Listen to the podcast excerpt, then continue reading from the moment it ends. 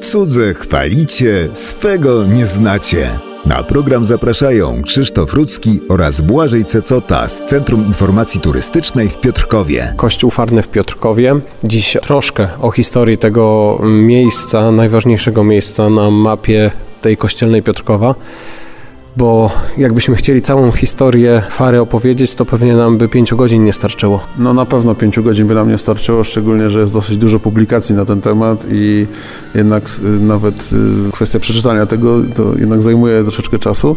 Natomiast y, gdyby tak streścić tą kwestię i znaczenie tego kościoła, to trzeba było powiedzieć tak że po pierwsze, no był to prawdopodobnie, oczywiście tutaj też są spory, pierwszy kościół w Piotrkowie. Jest on związany, nieprawda, ale jest związany z legendą dotyczącą powstania tego kościoła, który miał zostać postawiony przez Piotra Wostowica. A jak Państwo doskonale wiedzą, Piotrków Trybunalski, zgodnie z legendą, imię swoje przyjął właśnie od Piotra Wostowica. To nieważne, że to się działo 200 lat wcześniej, natomiast jest to legendarna kwestia i jakby losy tego kościoła legendarne splatają się z legendarnymi losami miasta. Druga rzecz to taka, że no ten kościół faktycznie był centralnym kościołem dla Piotrkowa i dla wszystkich Piotrkowian i dla wszystkich organizacji cechowych miasta od 1350 XIV wieku, szeroko pojętego, do roku 1920, ponieważ to dopiero w latach 20. XX wieku powstała druga parafia w Piotrkowie, czyli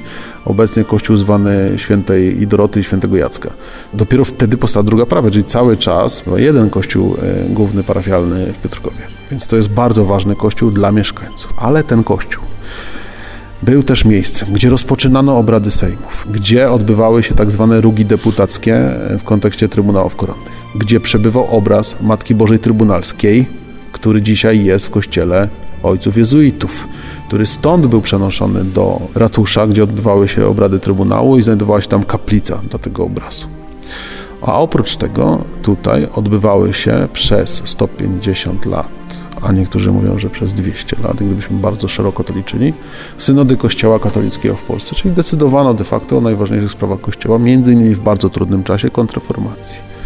To jest też Kościół, w którym działały osoby, które były bardzo istotne dla przetrwania polskiego ducha. To znaczy tutaj między innymi były osoby, które organizowały takie wydarzenia jak słynne śniadanie piotrkowskie, wielkanocne śniadanie przed jeszcze powstaniem styczniowym, ale już po wydarzeniach na Placu Grzybowskim w Warszawie, rozstrzeliwaniu Polaków, gdzie katolicy i Piotrkowianie wyznania mojżeszowego i ewangelicy Polacy spotkali się, pokazując Rosjanom jedność pewną tego miasta w sprzeciwie wobec działań okupanta. Tutaj też działał taki ksiądz lipiński, który organizował Komitet Obywatelski w czasie I wojny światowej i pomagał po prostu przetrwać Piotrkowianom ten bardzo trudny czas, kiedy były kontyngenty, trzeba było oddawać Austriakom czy Niemcom pewną ilość żywności, ale też trzeba było oddawać między innymi mosiąc,